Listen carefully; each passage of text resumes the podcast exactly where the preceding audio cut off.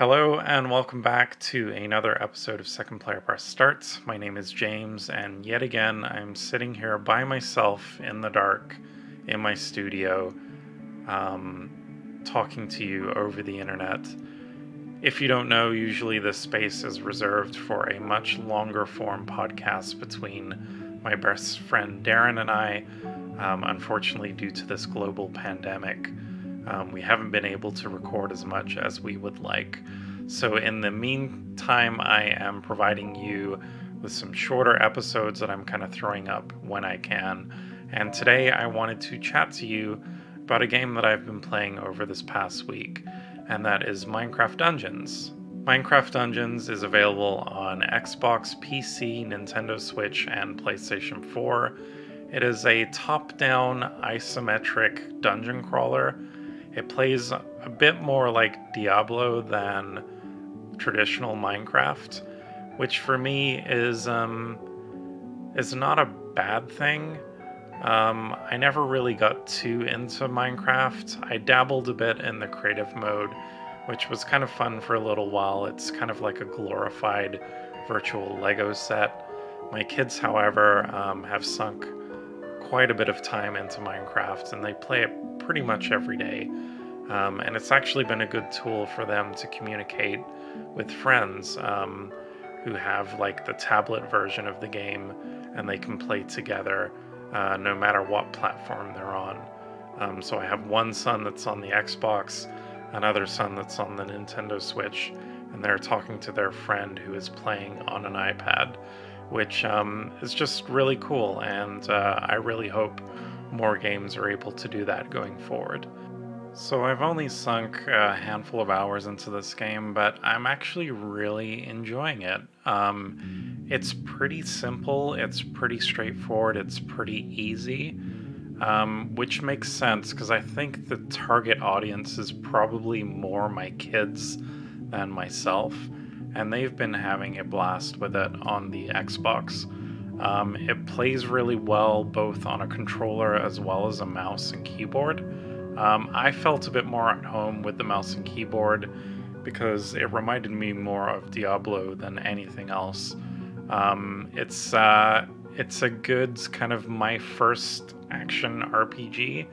Um, everything is pretty stripped down and pretty minimal, and um, I think that might be my only gripe against the game is maybe it's a little too bare bones. But um, for what it is and the fact that it was available on Games Pass, I think uh, it's definitely worth your time to check out.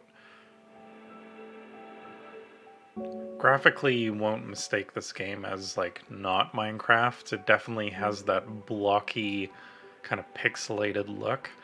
Um, but the isometric perspective just um, adds so much more to the world and the enemies, and I really like the perspective of kind of this top-down isometric view. Um, because everything is so blocked and gridded, it just lends itself really well. Um, the lighting's really good. Um, it makes you know dark, spooky areas kind of look dark and spooky, and kind of fields and you know trees and stuff look really lush. Um, I was really happy with um, kind of the visual style of the game and how it kind of improved on what is already there as the foundation of Minecraft.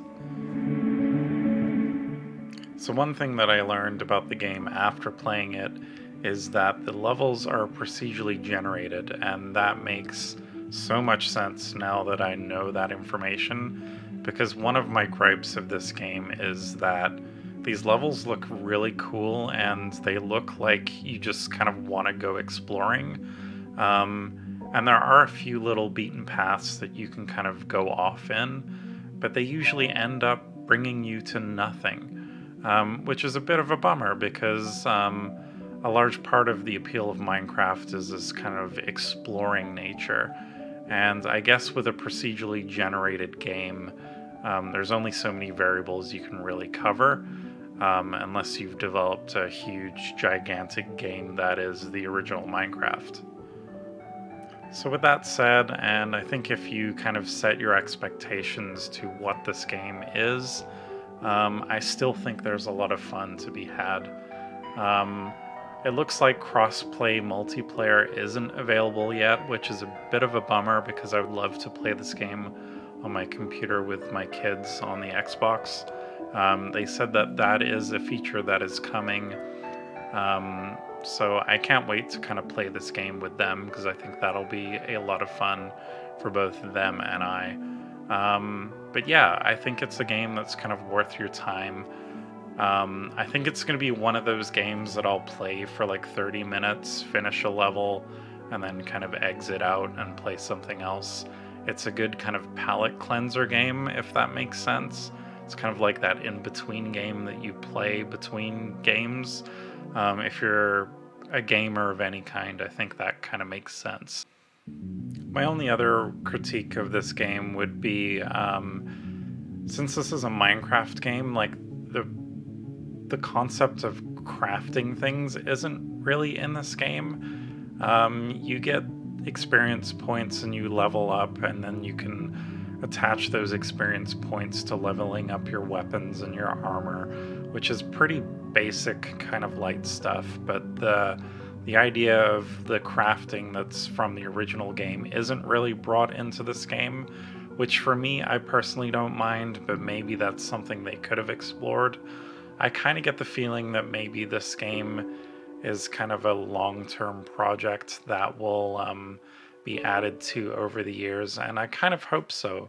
Um, I think this is kind of the perfect game to kind of play in short spurts, and hopefully, if they keep adding things and adding new worlds, it'll be a game that I'll keep installed and kind of go back to from time to time. Uh, with that said, I think that kind of concludes my thoughts on this game. I think it's definitely worth an install if you have Game Pass. Um, if you're a fan of Minecraft, I think it's kind of a must buy. Um, so, with that said, thank you again for watching and listening. Um, you can find all of the information about our podcast on our website, secondplayerpressstart.com. And as always, I will end the episode by saying good night.